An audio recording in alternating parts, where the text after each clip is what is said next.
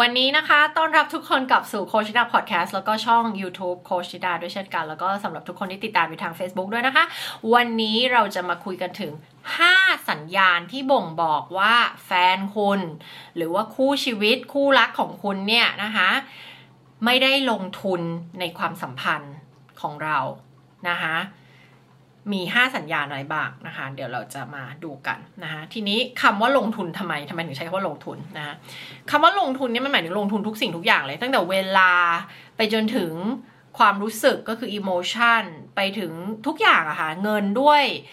เวลาอะไรทุกอย่างเลยนะความตั้งใจความพยายามอะไรพวกนี้นะการจะใช้เวลาคุณภาพกับเราทุกอย่างมันคือการลงทุนถูกไหมคะการใส่ใจดูแลเราเนี่ยคือการลงทุนมันต้องใช้การลงทุนอะไม่อยากใช้คำว่ามันใช้ความพยายามแต่ว่ามันต้องใช้การลงทุนมันต้องใช้แรงจิตแรงใจแรงกายพลังงานอะไรทุกสิ่งทุกอย่างของเราถูกไหมในการที่เราจะ invest หรือว่าลงทุนในความสัมพันธ์สักความสัมพันธ์หนึ่งนะคะทีนี้เนี่ยมีหลายคนที่อยู่ในความสัมพันธ์ทั้งแต่งงานและยังไม่ได้แต่งโดยที่เหมือนคุณลงทุนอยู่คนเดียวแล้วแฟนคุณไม่ได้ลงทุนด้วยนะคะหรือคู่ของคุณไม่ได้ลงทุนด้วยหรือคุณจะแอพพลายเรื่องนี้ไปใช้กับการเดทก็ได้คู่เดทของคุณอาจจะไม่ได้ลงทุนกับคุณด้วยหรือมันเกิดอิมบาลานซ์คือความไม่สมดุลของการลงทุนก็คือฝ่ายใดฝ่ายหนึ่งเนี้ยลงทุนมากกว่าอีกฝ่ายหนึ่งนะคะคือแน่นอนมันคงไม่ได้แบบลงทุนเท่ากันเป๊ะอะไรเงี้ยมันคงแบบไม่สามารถจะคำนวณออกมาได้หรอกถูกไหมแต่ว่ามันรู้สึกได้ว่าในความสัมพันธ์นี้มันเหมือนเราพยายามอยู่คนเดียวเราสู้อยู่คนเดียวแล้วอีกคนนึงคือเหมือนแบบเฉยๆอ่ะเหมือนแบบไม่ได้แคร์มากอะไรเงี้ยนะคะซึ่งเชื่อว่าคนเรามันจะรู้ด้วยเซนส์อยู่แล้วเนาะว่าแบบเรารู้สึกเหมือนเขาไม่ค่อยแคร์เรารู้สึกว่าเขาไม่ค่อยใส่ใจอะไรเงี้ยนะคะแต่อันเนี้ยเราจะมาลงลึกเลยว่าจริงๆไอ้คำว่าไม่สนใจไม่แคร์ไม่ใส่ใจอะไรต่างๆมันคืออะไรมันคือการไม่ลงทุนกับความสัมพันธ์ค่ะนะคะซึ่งมันก็จะเป็นการบอกว่าแฟนของคุณเนี่ยไม่ได้มีคอมมิตเมนต์แฟนของคุณหรือคู่ของคุณหรือคนที่คุณเดทด้วยเนี่ยไม่ได้มีคอมมิตเมนต์กับความสัมพันธ์นี้แปลว่าเขาอาจจะมันมาด้วยหลายสาเหตุมากอาจจะไม่ได้รักอาจจะไม่ได้ชอบมากพอที่อยากจะลงทุนในความสัมพันธ์นี้อาจจะคบเล่นๆคบค่าเวลานะคะอาจจะแต่งงานหรือว่าคบด้วยหรือมั่นด้วยสถานะทางสังคมด้วยพ่อแม่อยากแต่งงานด้วยการที่เราคิดว่าการแต่งกับคนนี้มันคงทำให้ชีวิตเราสะดวกสบายอะไรเงี้ยหรือว่าเหตุผลอะไรที่มันเป็นทางผลประโยชน์อะไรสักอย่างหนึ่งอะโดยที่เจ้าตัวอาจจะรู้ตัวหรือไม่รู้ตัวก็ได้นะคะทีนี้มาดูกันว่าสัญญาณที่บอกว่าแฟนของคุณเนี่ยหรือคู่ของคุณหรือว่าใครก็ตามที่คุณคบด้วยเนี่ยหรือเดทด้วยเนี่ยนะคะเขาไม่ได้ลงทุนกับความสัมพันธ์นี้นะคะหรืออย่างน้อยคือไม่ได้ลงทุนเท่าที่ควรอะก็คือเขาไม่ได้เหมือนกับคุณมีข้อสงสัยอะคุณตั้งข้อสงสัยกับความทุ่มเทความตั้งใจความใส่ใจของเขาอะนะคะมันก็คือเรื่องของการลงทุนของเขานั่นแหละนะคะอันที่หนึ่งนะคะก็คือเดี๋ยวทำไมนะใช้คำว่าลงทุนคือเพราะว่าความสัมพันธ์มันก็เหมือนกับบัญชีธนาคารนึกออกไหมมันแบบคุณมีการออมเงินไหมคุณมีการหยอดเงินลงไปในกระปุกออมสินอันนี้ไหมคุณมีการเหมือนหรือจะเปรียบเทียบดีกว่านั้นก็คือเหมือนกับมันเป็นต้นไม้มันเป็นดอกไม้มีการรดน้ำพรวนดินไหมอะหรือคุณรดน้ำพรวนดินอยู่คนเล็กคนไม่เคยสนใจเลยปล่อยให้แบบมันต้นไม้มันเฉาตายอ่ะถูกไหมนะเพราะฉะนั้นก็เปรียบความสัมพันธ์เราเหมือนมันเป็นคือบัญชีธนาคารอันนึงที่เราต้องลงทุนกับมันซึ่งเราต้องลงทุนหลายๆสิ่งหลายๆอย่างแล้วการลงทุนเนี้ยมันจะเป็นความสัมพันธ์ที่สุขภาพดีมันต้องลงทุนเหมือนกันอ่ะมันไม่ได้แปลว่าต้องเท่ากันเป๊ะนะแต่มันต้องเห็นได้ถึงความสมดุลน่ะของคนทั้งสองฝั่งเนี้ยนะคะสัญญาณที่หนึ่งที่บ่งบอกก็คือการที่ขาด emotional availability ซึ่งอันนี้เคยพูดในอีกวิดีโอหนึ่งก่อนหน้านี้ไปแล้วนะคะ emotionally available หรือคนที่มีความพร้อมในเชิงของอารมณ์มีความพร้อมในเรื่องของอารมณ์เนี่ยนะคะจำเป็นต้องมีในความสัมพันธ์ที่สุขภาพดีและมีความเติมเต็มนะคะไม่มีไม่ได้นะคะยกตัวอย่างเช่นคนที่พอเหมือนจะต้องพูดเรื่องที่อยู่ลึกๆเรื่องความกลัวเรื่องความรู้สึกกันแล้วหลีกหนีจะพูดอันนี้ก็คือขาด emotional availability นะคะสัญญาณที่2ซึ่ง emotional availability ในวิดีโอนั้นก็พูดไปแล้วว่ามันสำคัญมากกับการสร้างความไว้วางใจสร้างความสุขความเติมเต็มในความสัมพันธ์เนาะนะสัญญาณที่2ก็คือการที่ไม่สนใจที่จะมีเวลาที่มีคุณภาพด้วยกันนะคะพอถึงเสาร์อาทิตย์ก็อยากจะไปแฮงเอาท์กับเพื่อน หรือถึงอยู่บ้านเดียวกันก็ไม่ได้สนใจจะใช้เวลาคุณภาพคือการที่มีตัวตนอยู่ในบ้านเดียวกันหรือนั่งอยู่ในห้องเดียวกันหรืออยู่ด้วยกันหรือแม้จะตัวติดกันตลอดเวลาแต่ไม่มันเหมือนไม่ได้อยู่ด้วยกันอ่ะเข้าใจไหมก็คือไม่มีการใช้เวลาคุณภาพเช่นอาจจะอยู่ด้วยกันแต่ต่างคนต่างเล่นโทรศัพท์กันอยู่ด้วยกันแต่ต่างคนต่างทำงานอย่างเงี้ยนึกออกไหมมันก็คือไม่ใช่เวลาคุณภาพไงคะนะคะเพราะฉะนั้นสัญญาณอีกอันคือการหลีกหนีหรือว่าไม่สนใจใส่ใจที่จะใช้เวลาคุณภาพด้วยกันอันที่3คือการสื่อสารเนี่ยไม่ดีไม่มีการสื่อสารที่มีประสิทธิภาพไม่มีการสื่อสารที่ตรงไปตรงมาก็คือมีความรู้สึกอะไรก็เก็บเอาไว้ไม่พูดออกมามีความต้องการอะไรก็ไม่พูดออกมาเหมือนกับแบบคุยเรื่องผิวทั่วไป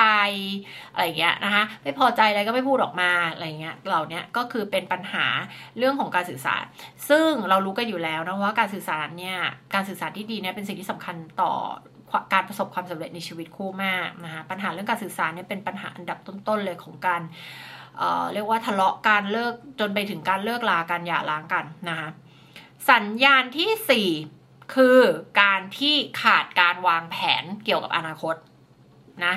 เช่นแผนอะไรที่มันเป็นแผนเรื่องอนาคตล่ะการมั่นการแต่งงานการว่าแบบภาพอีก 2-3 ปีเราจะอยู่ด้วยกันที่ไหนบ้านเราจะอยู่ที่ไหนเราจะมีลูกด้วยกันไหมอะไรเงี้ยคือการที่ไม่คุยเรื่องอนาคตคือเป็นปัญหาเรื่องอย่างที่บอกเรื่องfear of commitment คือการไม่ผูกมัดหรือไม่อยากผูกมัดก็ตามเนี่ยเช่นอาจจะเขาอาจจะอยากผูกมัดกับคนอื่นแต่เขาไม่อยากผูกมัดกับคุณเนี่ยถูกไหมแปลว่าอันนั้นอาจจะเป็นอีกปัญหาละแปลว่าไม่ใช่ว่าเขาขาดเรื่องเขาเรื่องไม่ได้กลัวเรื่องคอมมิชเมนต์แต่เขาแค่ไม่อยากอยู่กับคุณเท่านั้นอันนั้นเป็นอีกปัญหาหนึ่งละนะคะการที่ไม่วางแผนเรื่องอนาคตมันแสดงให้เห็นถึงว่าเขาไม่ได้คิดว่าเขาจะอยู่กับเราระยะยาวไงนึกออกไหมนะคะรวมทั้งบ่อยครั้งที่เราเจอว่าเป็นปัญหาเรื่องของคอมมิตเมนต์ก็คือไม่ได้อยากคอมมิตหรืออย่างน้อยไม่ได้อยากคอมมิตกับคนนี้นะคะซึ่งถ้าเขาไม่อยากคอมมิตกับคุณมันก็แปลว่ายังไม่ใช่สำหรับเขาไงคุณยังไม่ใช่สำหรับเขาซึ่งอันเนี้ยหลายคู่ที่เจอเป็นปัญหาคือฝืนความจริงไม่ยอมรับความจริงที่เจ็บปวดแล้วก็กลายเป็นเรียกว่าทนไปเรื่อยๆมารู้อีกทีอ่ะเสียเวลา5ปีเสียเวลา10ปีแล้วก็สุดท้ายยังไม่ใช่คนที่ใช่อยู่ดีนะเพราะคนที่ไม่ใช่ก็คือถ้าคุณไม่ใช่สำหรับเขามันจะเปลี่ยนยังไงอ่ะก็คือไม่ใช่คนที่ใช่อ่ะนะคะซึ่งในงานวิจัยก็จะพบอยู่บ่อยๆนะคะว่าการวางแผนอนาคตร่วมกันเป็นสิ่งที่ทำให้ความรักความสัมพันธ์ของเรามีคุณภาพแข็งแรงแน่นมั่นคงมากยิ่งขึ้นเนาะเพราะฉะนั้นเนี่ยการที่เขาไม่วางแผนเรื่องอนาคตมันก็คือการที่เขาไม่ลงทุนในความสัมพันธ์นี้เขาไม่ลงทุนเขาไม่ได้จริงจังซีเรียสและอยากที่จะคอมมิตกับความสัมพันธ์อันนี้นี่เองนะคะซึ่งอย่างที่บอกนะการที่บอกไม่มีคอมมิตเมนต์และไม่มีการอินเวสต์ลงทุนในความสัมพันธ์เนี้ยมันไม่ได้แปลว่าสถานะไม่ได้คบเราเป็นแฟนถูกไหมเพราะอันนี้เราพูดถึงคู่ที่เป็นสามีภรรยาด้วยคือคุณสามารถที่จะอยู่เป็นสามีภรรยาการแต่งงานการมั่นกันอะไรก็แล้วแต่แล้วก็ยังคงมีแฟนเนี่ยมีสัญญาณคบทั้งหมดนี้เลยก็คือไม่ลงทุนในความสัมพันธ์แสดงว่าอะไรแสดงว่าเขาแต่งไปงั้นเองมั่นไปงั้นเองคบไปงั้นเองไงแต่เขาไม่ได้มีความพร้อมหรือว่าเขาไม่ได้อยากที่จะลงทุนในความสัมพันธ์นี้เลยงงไหมพอเรามาคุยกันแบบนี้มันก็ดูย้อนแย้งเนาะมันเหมือนแบบอ้าวแล้วคนคนนึงจะอยู่ในความสัมพันธ์นี้ทำไมถ้าคุณจะไม่ลงทุนในความสัมพันธ์นี้ถูกปะก็คือมันไม่มี1บอกอย่างนี้มันมีหลายสาเหตุ1คือเขาอาจจะไม่มีความสามารถในอย่างไงที่บอกคือขาดเรื่อง emotional availability เขาอาจจะไม่มีความสามารถที่จะรักที่จะลงทุนที่จะแบบเติมเต็มในความสัมพันธ์นี้ด้วยปัจจัยส่วนตัวของเขาอันที่สองคือเขาอาจจะไม่ได้รักคุณหรือไม่ได้รักคุณมากพอที่เขาอยากที่จะลงทุนในความสัมพันธ์นี้เนาะเราก็เอาความจริงมาพูดกันเพราะว่าความจริงเท่านั้นแหละคือเป็นจุดที่ทำให้เราเข้าใจปัญหาได้นะแล้วก็สาเหตุอื่นๆคือเขาอาจจะอยากไม่ได้อยากมีความสัมพันธ์จริงๆอะแต่ว่าเขาอาจจะคบเพื่อแก้เหงาอะหรือเขาอาจจะแต่งงานเพื่อเหตุผลทางสังคมนึกออกไหมการอยู่รอดการความสะดวกสบายการเป็นที่ยอมรับอะไรอย่างเงี้ยหลายๆเหตุผลนะคะอาจจะแบบก็มีอีกคนมาอยู่ด้วยก็ยังดีกว่าแบบเราสร้างครอบครัวด้วยกันก็ดีกว่าแต่จริงๆแบบฉันไม่ได้ invested ในความสัมพันธ์เนี่ยฉันไม่ได้แบบไม่ได้อยากได้มันเท่าไหร่ไม่ได้อยากลงทุนกับมันถูกไหมนะคะแล้วก็สัญญาณอันที่5เนาะสัญญาณอันที่5ก็คือว่ามีการลงทุนแต่ไม่เสมอต้นเสมอปลายไม่สม่ำเสมอเช่นแฟนอาจจะลงทุนเฉพาะเวลาที่เขาอยากได้อะไรบางอย่าง เนาะไหมเขาก็จะมาทำดีด้วยอะไรเงี้ยหรืออาจจะลงทุนเมื่อสะดวกสำหรับเขาเท่านั้นนะสะดวกเช่นตอนนี้อารมณ์ดีตอนนี้ไม่มีอะไรทำก็เลยลงทุนกับความสัมพันธ์วันนี้ไม่มีอะไรทำถึงได้ชวนคุณออกไปกินข้าวดูหนังแต่ถ้าแบบมีเพื่อนชวนเขาไปดูหนังไปกินข้าวเขาจะไปกับเพื่อนอะไรอย่างเงี้ยเป็นต้นหรือว่าเขามีอย่างอื่นที่เป็น priority ที่สำคัญกว่าเขาจะไปทำอันนั้นแต่พอเขาว่างหรือเขาไม่มีอะไรทำหรือไม่มีใครไปกับเขาอะมันสะดวกสำหรับเขาหรือว่ามันเป็นปัญหาสำหรับเขาทีนี้แหละเขาก็จะมาทำเป็นเหมือนลงทุนในความสัมพันธ์นี้ละนะสิ่งเหล่านี้นะคะก็จะอันนี้จะแสดงให้เห็นว่าเป็นการลงทุนที่ไม่เสมอต้นเสมอปลายซึ่งเรามักจะเห็นได้ว่าเขาอาจจะลงทุนเฉพาะเวลาที่เขาสะดวกหรือว่าเขารู้สึกว่าเขามีปัญหาแล้วเขาต้องการใครสักคนที่อยู่กับเขาถึงจะมาทำเป็นเหมือนเขาลงทุนกับความสัมพันธ์ครั้งนี้นะซึ่งการที่มีการลงทุนที่ไม่สม่ำเสมออย่างเงี้ยในความสัมพันธ์มันก็จะก่อให้เกิดปัญหานะทำให้มันเกิดความไม่สมดุลในความสัมพันธ์แล้วก็นำไปสู่มันกลายเป็นเข้าไปอยู่ในวงจรของความรู้สึกไม่พึงพอใจในความสัมพันธ์เนี้ยนะคะ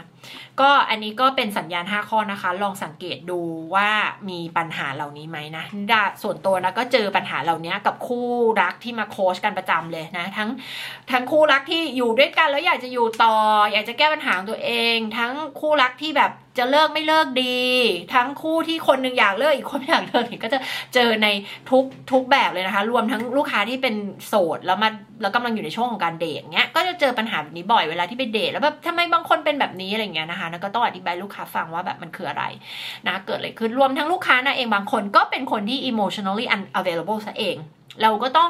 มาดูกันว่ามันเกิดมาจากสาเหตุอะไรวัยเด็กพ่อแม่เป็นยังไงโตมายังไงเลี้ยงดูมายังไงเนี่ยค่ะเพื่อที่เราจะเยียวยาจิตใจตัวเองแล้วก็ฝึกมันเป็นสิ่งที่คุณสามารถฝึกและแก้ไขตัวเองได้นะคะก็ฝากไว้นะคะแล้วก็ใครที่อยากพัฒนายกระดับทักษะในเรื่องความรักความสัมพันธ์กับชีวิตคู่กับคู่ชีวิตคู่รักของคุณไม่ว่า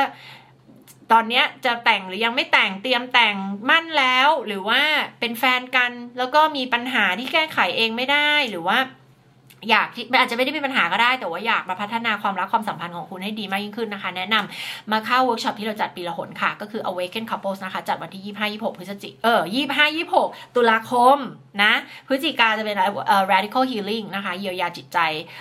แล้วก็เปลี่ยนแปลงความคิดความเชื่อที่สร้างมาจากอดีตที่เจ็บปวดนะคะก็อันนั้นจะเป็นพฤศจิกายนนะคะแล้วก็ Awakened Parents นะคะเป็นพ่อแม่ที่ตื่นรู้เลี้ยงลูกด้วยสไตล์การโค้ชนะคะซึ่งเราเชื่อว่าเป็นสไตล์ที่ดีที่สุดแล้วที่จะเลี้ยงลูกให้มีคุณภาพมี self esteem ที่ดีประสบความสำเร็จและรู้วิธีการสร้างความสุขชีวิตที่มีความหมายให้กับตัวเองได้นะคะอันนี้ก็จะเป็นธันวาวันที่9กับ10ธันวาคมนะคะแนะนำสำหรับใครที่ทั้งมีลูกทั้งมีความรักลงหมดทุกเวิร์กช็อปเลยก็ได้นะคะแล้วก็ลงก่อนก็จะได้ราคาพิเศษนะคะแล้วก็แนะนำเลยค่ะเพราะว่าทุกเวิร์กช็อปเนี่ยจัดปีละหนเท่านั้นนะคะแล้วก็หาที่ไหนไม่ได้อีกแล้วค่ะเพราะว่าเราดีไซน์ขึ้นมาเองนะนิดาดีไซน์ขึ้นมาเองจากอะไรล่ะดีไซน์มาจากอะไรดีไซน์มาจากทุกเครื่องมือและทุกสิ่งทุกอย่างที่นาใช้ในการโค้ชลูกค้าแบบ1 ต่อ 1ทั้งคนโสดคนคู่ชีวิตคู่รักทั้งพ่อแม่อะไรทุกอย่างครอบครัวเนี่ยทั้งหมดเนี่ยเอามารวมกันอยู่ในเวิร์กช็อปต่างๆนะคะเพื่อที่เราจะให้คุณได้ experience transformation ตั้งแต่ตอนที่มาเข้าเวิร์กช็อปแล้วก็ยังมีเครื่องมือและมีกลยุทธ์และมีแผนการที่จะเอาไปใช้ต่อหลังจากที่จบจากเวิร์กช็อปไปแล้วนะคะเพราะว่าเรื่องการพัฒนาทุกเรื่องเนี่ยมันทำตลอดชีวิตค่ะมันไม่ทำแค่2วันที่มาเข้าเวิร์กช็อปนะคะแต่ก็อยากจะให้ทุกคนเรียนรู้ให้ได้มากที่สุดจากเวิร์กช็อปแล้วก็บางเวิร์กช็อปจะมี Zoom session ต่อออนไลน์ follow up กันอีก2 session ด้วยนะคะก็สอบถามข้อมูลมาได้ทาง Line @coachnida นะคะแล้วก็อยากให้ทุกคนได้เข้าใจถึงความสำคัญในเรื่องของเรื่องพวกนี้เนาะแล้วก็มันส่งผลต่อความสุขความเติมเต็มในชีวิตของเราแล้วก็ส่งผลไปถึงทุกเรื่องนะจริงๆคุณภาพของความสัมพันธ์กับลูกกับแฟนกับครอบครัวอะไรต่างๆเหล่านี้นะคะมันส่งผลไปถึงความสำเร็จในหน้าที่การงานธุรกิจอะไรต่างๆด้วยเนาะหลายคนน่ะชอบมาถามนะว่าเวลาเราโค้ช CEO เจ้าของธุรกิจผู้บริหารคุยเรื่องอะไรหรอจะบอกว่ามันก็มีเรื่องงานมีอะไรส่วนหนึ่งนะแต่ว่าจะบอกว่าครึ่งหนึ่งอะอย่างน้อยอะจะต้องคุยเรื่องครอบครัวจะต้องคุยเรื่องตัวตนจะต้องคุยเรื่องปัญหาแบบ personal ของตัวเองที่มีอาจจะเกี่ยวกับครอบครัวความรักการเลี้ยงลูกความมั่นใจอะไรต่างๆเหล่านี้ self esteem อันนี้คือต้องมีอย่างน้อยครึ่งหนึ่งแล้วก็อีกครึ่งหนึ่งอาจจะเป็นเรื่องของที่ทำงานอะไรเงี้ยนะคะเพราะฉะนั้นเนี่ยแล้วมันเห็นเลยว่ามันส่งผลต่อกันเรื่องส่วนตัวส่งผลต่องานงานส่งผลต่อเรื่องส่วนตัวนะคะเพราะฉะนั้นเป็นเรื่องที่ อยากให้ทุกคนมาใส่ใจให้ความสำคัญนะคะโดยเฉพาะอย่างแบบ Awakened Couples อะถามว่าจำเป็นต้องมีแฟนไหมถ้าใครที่แบบเพิ่งเลิกกับแฟนมาหรือต้องการเตรียมตัวให้ความรักครั้งหน้ามันดีอะไม่อยากที่จะไปเจอปัญหาแบบเดิมๆก็มาเข้าค่ะแนะนำให้มาเข้าเพราะว่าคุณจะได้เรียนรู้7เสาหลักที่ใช้ในการสร้างความรักที่มั่นคงยืนยาวนะคะเพื่อที่ถ้าคุณรู้สิ่งเหล่านี้เอาจริงนะถ้ามหาลัยโรงเรียนสอนสิ่งเหล่านี้นะอัตราการหย่าร้างการเลิกรากับแฟนปัญหาครอบครัวปัญหาลูกปัญหาอะไรต่างๆเหล่านี้นะมันจะหายไปเยอะมากเลยถ้าว่าเรามีการสอนสิ่งเหล่านี้แต่มันก็ไม่ได้สอนเนาะนะคะเพราะฉะนั้นเนี่ยอันนี้มีโอกาสที่จะได้มาเข้าเวิร์กช็อปอันเนี้ยก็แนะนำมากๆนะคะมันเป็นอะไรที่สำคัญมากจริงๆนะคะแล้วก็ไม่ว่าอย่างที่บอกจริงๆในความคิดของนิดาคือน้ำไม่อยากให้คนที่แบบรอให้คุณมีปัญหาก่อนแล้วคุณค่อยมาเข้าคุณควรจะมาตั้งแต่แรกเลยมันควรเป็น requirement ที่ทุกคนควรที่จะมาเรียนเรื่องพวกนี้เลยนะคะเพราะว่ามันคือ foundation พื้นฐานของการมีความรักความสัมพันธ์ที่ดีอะซึ่งเราไม่เคยเรียนสิ่งเหล่านี้มาถ้าเราไม่เคยเรียนสิ่งเหล่านี้มาเราจะรู้ได้ยังไงนะคะพ่อแม่เราก็ไม่ได้เป็นต้นแบบที่ perfect ในเรื่องเหล่านี้นะคะเพราะฉะนั้นเราไม่รู้ถ้าเราไม่ได้เรียนรู้เนี่ยแล้วแบบความรู้เหล่านี้ประสบการณ์เหล่านี้มันมีคุณค่ามากเลยแล้วแบบเรื่องความสัมพันธ์ในครอบครัวเรื่องความสัมพันธ์กับแฟนกับลูกคือทุกอย่างนี้มันคือสิ่งที่สำคัญที่สุดแล้วในชีวิตของเรานะท้ายที่สุดแล้วอ่ะคนเราอยู่เพื่ออะไรมันเป็นเรื่องของความสัมพันธ์เป็นเรื่องของครอบครัวถูกไหมคะนะคะแล้วก็อยากจะเชื่อมโยงไปถึงเรื่องของNetflix series documentary นะที่ชื่อ Live to 100 อ่ะในอันนี้ซึ่งเดี๋ยวเราจะมาทำตอนนึงเกี่ยวกับเรื่องของ Blue Zone Project นะคะว่าอะไรทำให้คนอยู่ถึง100ปีนะคะใน Live to 100 ก็เป็น documentary ที่ผู้ชายคนหนึ่งเขาไปตามเมืองต่างๆเพื่อจะดูว่าทำไมคนที่อยู่ในเมืองเหล่านี้ถึงได้อยู่ถึง100ปีได้อะไรเงี้ยทำไมมีคนที่อยู่ถึง100ปีจำนวนเยอะมากๆในเมืองเหล่านี้มันมีองค์ประกอบอะไรบ้างนะคะซึ่งมันจะมีหนึ่งในหัวข้อย่อยที่เขาพูดถึงว่าแบบคนที่เรารักมาเป็นที่หนึ่งอะไรอย่างเงี้ยนะคะซึ่งอันเนี้ยก็จะสัมพันธ์กับเรื่องทั้งหมดที่เราทำนะว่าการที่เราเลือกที่จะเป็นพ่อแม่ที่ดีสุดเลือกที่จะเป็นคนรักที่ดีสุดเลือกที่จะแบบครอบครัวเรามาเป็นที่หนึ่งอะไรเงี้ยนะคะมันเป็นอะไรที่ก็สอดคล้องกับเรื่องของการมีคุณภาพชีวิตที่ยืนยาวใครที่เคยดู Harvard งานวิจัยของ Harvard ที่ทำมายาวนานที่สุด80กว่าปีแล้วมั้งตอนเนี้ยก็คือเขาคนพบว่าคุณภาพของความสัมพันธ์คือสิ่งที่ส่งผลทำให้คนเรามีชีวิตที่ยืนยาวและมีความสุขนะคะไม่ใช่เรื่องของการกินอาหารหรือออกกำลังกายเนาะแต่งานวิจัยนี้พบว่าเป็นเรื่องของคุณภาพความสัมพันธ์นะคะเพราะฉะนั้นก็มาเจอกันได้นะคะในทุกเวิร์กช็อปของเรานะคะแล้วเดี๋ยวเราเจอกันใน EP ต่อไปค่ะ